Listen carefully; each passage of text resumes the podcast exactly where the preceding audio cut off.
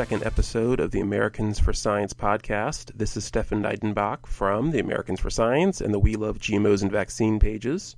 I wanted to start this week to talk about some major setbacks to the anti GMO movement.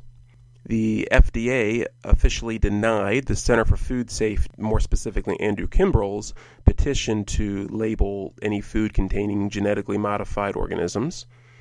And their denial does several things. It lists pretty much every reason why the anti GMO movement has no merit to begin with.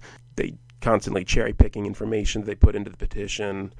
They can't come up with an argument that doesn't apply to other crop. Denial even mentions the Lenape potato, which was a non GM potato that actually caused harm to people. It lists court cases going back almost 30 years explaining why labeling based on breeding method of a crop really is pointless. And what I think is the biggest setback, it even goes into explaining why the a non-GMO label is essentially misleading the consumer.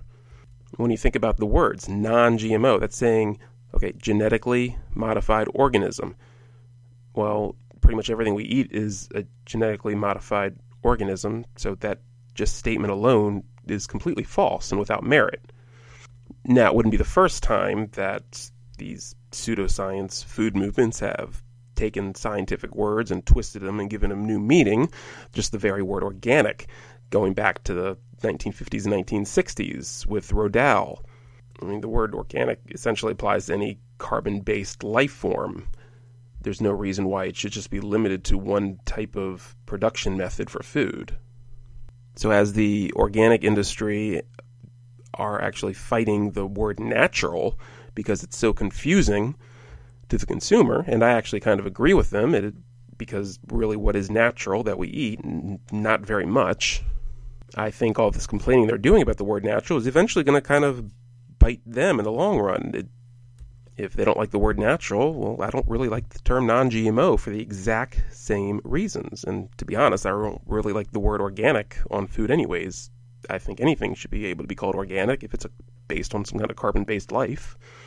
For that matter, is it really even organic if it's dead? Now, the other setback was the approval by the FDA of the Aqua Bounty salmon, the first genetically modified uh, fish for human consumption. And this is kind of the part where anti GMO and anti vaccine people have a lot in common because just like the anti vaccine people are always talking about how they don't necessarily oppose vaccines, they just want safe vaccines. Yet they would be hard pressed to actually mention a vaccine that they would actually approve of. Uh, same thing. Uh, most anti GMO people are always screaming about herbicide tolerant traits being their biggest complaint. You go to any anti GMO website and they're always listing reasons to oppose GMOs based on glyphosate. Well, we here we have a GMO that has absolutely nothing to do with pesticides. It has two genes from other fish, one of which is another type of salmon. And considering an Atlantic salmon already has 40,000 genes in it, altering two of them really shouldn't be that, that big of a deal, considering all the hybrids that they're working on that are definitely shuffling around more than that. So, the purpose of these genes is to enable it to grow year round instead of only during the spring and the summer so that it'll grow faster and it can be harvested sooner. So they could get to the store shelves within less than two years rather than up to three. Environmentally, there aren't too many concerns. It really can't breed with other salmon if it were to escape one of these fish farms because they're all sterile females. Now, the developer, Aqua Bounty, first submitted the data back in 1996 and has since raised 10 generations of fish which nobody has been eating because of all the red tape and anti GMO activism and all the bureaucracy around genetically modified organisms. Many tons of these fish have just kind of been thrown away. But hopefully now we can move forward. And to quote Professor Juma, this isn't really even about the fish for me. You know, I'm be honest, I really don't eat much uh, seafood anyways. Uh, salmon is a little too fishy tasting for my taste, so I probably won't be trying it, um, which has nothing to do with the breeding method. I just don't happen to like salmon very much. But it's it's the larger picture. Um, to quote Professor Juma, it is not this particular fish that is at stake, By doing so, the United States will continue to serve as a role model in the use of science based regulation. It is only by working with countries around the world to adopt modern biotechnology can we hope for a brighter agricultural future. Through such leadership, Africa and other regions can avoid being seduced by the dim light of technological stagnation. Hopefully, if we can have consumer acceptance of products such as this fish or the new apple or the new potato coming to market, we'll show the rest of the world that there's nothing to fear. A lot of the developing countries look at us and look at these anti GMO activists and think they need to fear crops that can be really beneficial to them. So, no, the United States does not necessarily need this fish, but if by fearing it and by f- spreading myths and misinformation about this and other genetically modified organisms and crops, and we're doing real harm to these developing nations that rely on these. Whether it's BT Brinjal in Bangladesh or this Banana 21 project in Uganda, it's time for these countries to stop fearing based on what the United States is doing. I get a lot of questions on my page about uh, vaccine laws, and there's a lot of discussion about mandates. Even people that are very pro vaccine will sometimes oppose mandating them for families, or more specifically for children. So I'd like to reach out to uh, Professor Dorit Reiss, a law professor in California, and a huge advocate for vaccines to hopefully answer some questions and put some minds to ease for even, especially those who are pro-vaccine but might hesitate when it comes to mandatory vaccinations to get into a public school system. Now, my own personal opinion is I've always felt states and especially local school districts should have the right to decide for themselves as communities, but I've always stopped short from federal mandates um, for a variety of reasons. The first being it would definitely give cannon fodder to the conspiracy theorists out there. Anytime the federal government start telling Americans what to do, they tend to definitely freak out over it. And I fear a, a, kind of pushback. There are a lot of Americans that, whether they're pro or anti-vaccine, they don't like being told by the federal government what to do. And the other, I think it sets a bad precedent. Uh, since the 1970s, I believe, or, or in the early 80s, the federal government gained the power to tie funds to the states for different issues to whether or not states adopt laws the federal government wants them to. For example, when the United States all raised the drinking age to 21, the federal government tied that to transportation funds. So, of course, no local politician is going to turn down money from the federal government. And you can see evidence of this with uh, Common Core. Uh, there's a lot of pushback, even though I happen to like it. I think it's a good thing for our students. There's a lot of pushback against it because it's the federal government telling people what to do. So I would hate to see some kind of major pushback against vaccines just because the federal government is tying funding to it in some way. So let's see what Professor Reiss has to say. Hello. Hi, Professor Reiss. Yes. Hi, Kodori, please. How are you doing today? Good. How are you? I'm very well, very well. Um, th- thank you for agreeing to come on the show. Oh, uh, thanks for talking to me. We've talked a lot online, but um, tell me a little bit about your background.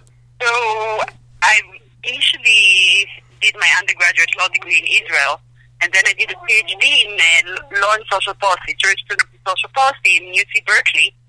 And uh, after that, I started to work in UC Hastings, uh, where my main area of research were regulation, comparative and domestic, and I was also teaching torts. Then I had my first voice, you might hear hearing in the background.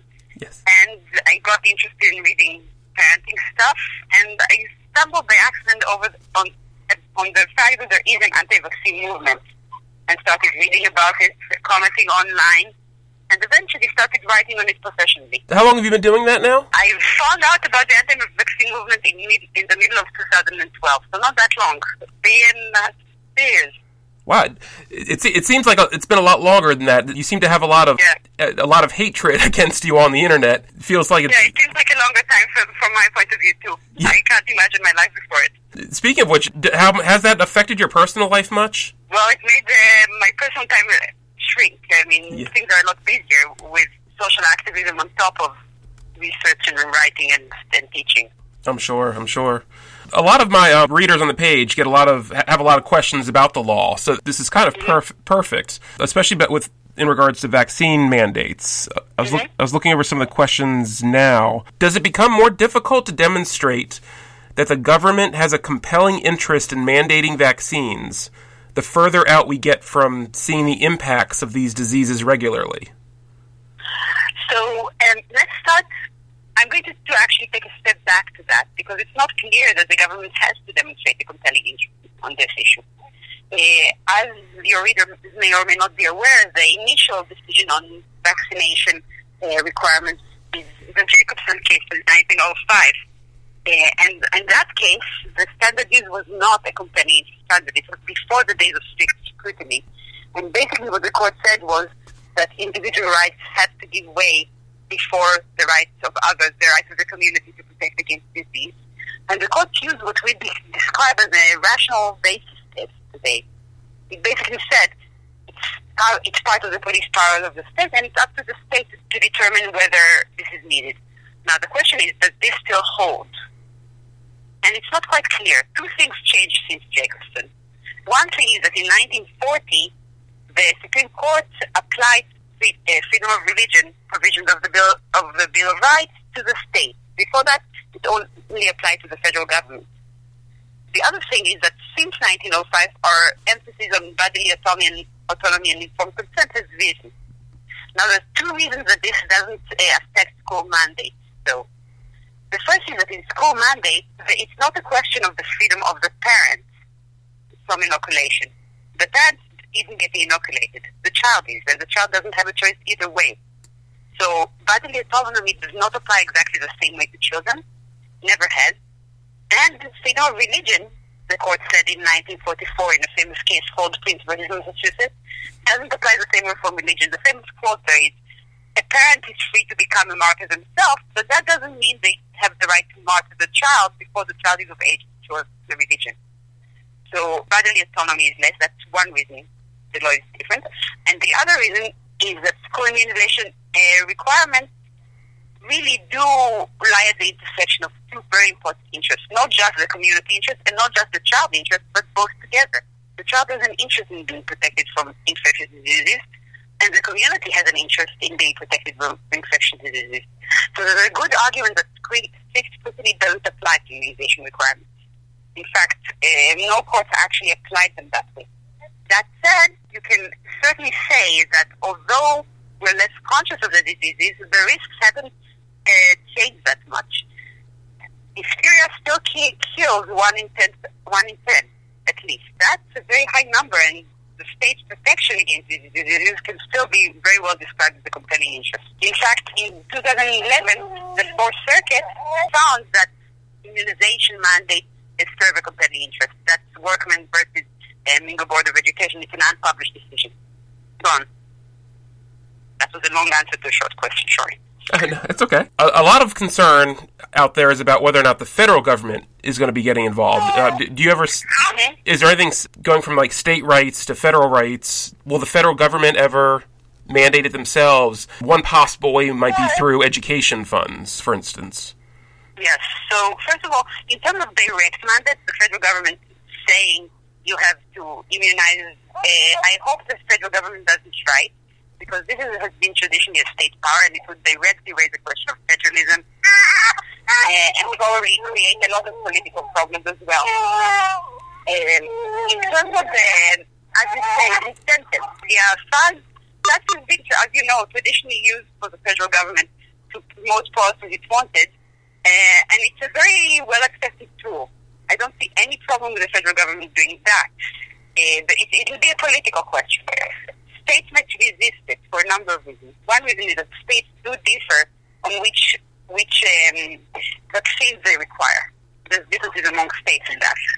And the other thing is states may just not want the federal government to dictate them on this. Uh, so, again, the question will be political. Uh, legally, there's no problem with the federal government doing that. And do most state laws reach to private schools as well? Yes, most states do apply the laws to private schools, although there's some variation between states in that. Can it? Will it ever extend, or have there been any cases where it has extended beyond schools? Can the government ever mandate vaccines outside of school? So several states have laws that uh, require uh, vaccines for uh, healthcare workers, require specifically influenza vaccine. Um, although only a few states, Rhode Island, Maine, and I don't remember, I think we, I'll, I'll have to check which exact state, but only a few states actually have strong enforcement of that. So several states require um, require vaccination for healthcare workers. As you may not know, California passed SB 792, which requires certain vaccines for daycare workers. And th- th- that's what's currently in place. The military requires certain vaccines as well. So there are some adult uh, vaccines in specific contexts. There's no general provision requiring vaccination at this point. Uh, there is, so there are some provisions in, um, I don't remember the exact name of the act, but the act that allows a emergency response to health crisis that uh, allows requiring vaccination. It hasn't been used yet, to my knowledge. So there's, a bit, not a lot of that. Ah, gotcha. Uh, and another reader ask, uh, asks about suing vaccine companies. Is it true that they're completely immune? Is suing vaccine providers or manufacturers? Uh, the manufacturers. So it's not accurate that they're completely immune. There is limited liability protection. Uh, so as you as your viewers may know, we have a no fault program for vaccine injuries that provides substantial benefits to people claiming they have a vaccine injury. Basically, what they need to prove is causation and um, damages, where otherwise they would have to prove things like a design defect and things like that. The part of the compromise of making that program was giving manufacturers liability protection uh, at the time manufacturers were leaving the market. But the liability protections are not absolute. Under a 2011 Supreme Court case, you can't sue for design defects in the state court at all. But if your claim is a manufacturing defect or a warning defect or something that is outside those, once you've gone through the program, you can sue in the court. And if you're not suing for vaccine injury, you can sue the manufacturers directly. For example, as some of your viewers may know, there's a current uh, uh, uh, qui uh, what's called um, a, a false claims act suit against the against Merck, uh, claiming that they uh, uh, faked data related to their MMR vaccine. So you can sue the manufacturers, but but there is limited liability protection. What was the reason that was set up? The, the program. So in the 1980s, there were concerns about the DPT, DPT vaccine. There were the diphtheria tetanus pertussis vaccine. There was a belief that it caused brain damage. Uh, later studies didn't support that, but at the time there was a good reason for people, including doctors, to believe that that was the case. And lawsuits were brought against the manufacturers uh, of the vaccine, and some of them won in that jurisdiction, even with pretty weak evidence. Manufacturers were leaving the market. We were down to two manufacturers, and then another one left the market. And the concern of Congress was that we will run out of pertussis vaccine, and children would face what was a very dangerous, it still is, a very dangerous disease young. So the government acted, and at the time it was supported by uh, what we, what was at the time, uh, parent organizations, organizations of parents that were concerned about vaccine. I don't know if they were strongly anti-vaccine at the time, so much as concerned they are today. Um, but the, the organization supported the program because suing in the court was extremely difficult for parents. Uh, it, it's really hard to win such a case. So that was that was the impetus behind the act that created the program and liability protection. I think that answers you. Yeah. Uh, what What do you think happened over time? Originally, they they started off as concerned parents, and now they've gone to the extreme. So, um, I think so, to remind you, this isn't one scheme. At the time, we had a, a mixture of uh, parents who were very angry. Barbara Fisher, who was one of the initial members of what was at the time Dissatisfied Parents Together and later became the National Information Center, is an example of a parent that was very angry because she believed vaccine harmed her child. Uh, and parents that, uh, but from what I'm seeing, were simply concerned. Uh, my my reading is that for that organization, what happened was that the people who were less uh, hardcore dropped out. But I haven't I'm saying that with some hesitation because I haven't done a thorough research project looking at this. Um, in the, end, part of what's going on is that uh, the rise of autism rates created a second problem, a second push to this, with a group of people who strongly believe vaccines harm their child, but either have no evidence or have evidence that goes the other way. So they're facing a situation where they strongly believe they were betrayed by the medical establishment and the children were harmed, and nobody believed them. It's kind of understandable that they're frustrated, angry, upset, even if they're dangerously wrong. And that seems to be the case in a lot of different medical pseudoscience from vaccines to the chronic Lyme movement. This pattern of we kind of feel bad for them because they really believe this, but then Yes. are there are there interests there that's kind of taking advantage of them? I, I'm, I'm pretty sure that there are. I mean, uh, there are, of course, alternative providers that can sell all kinds of cures to parents of children can and do so.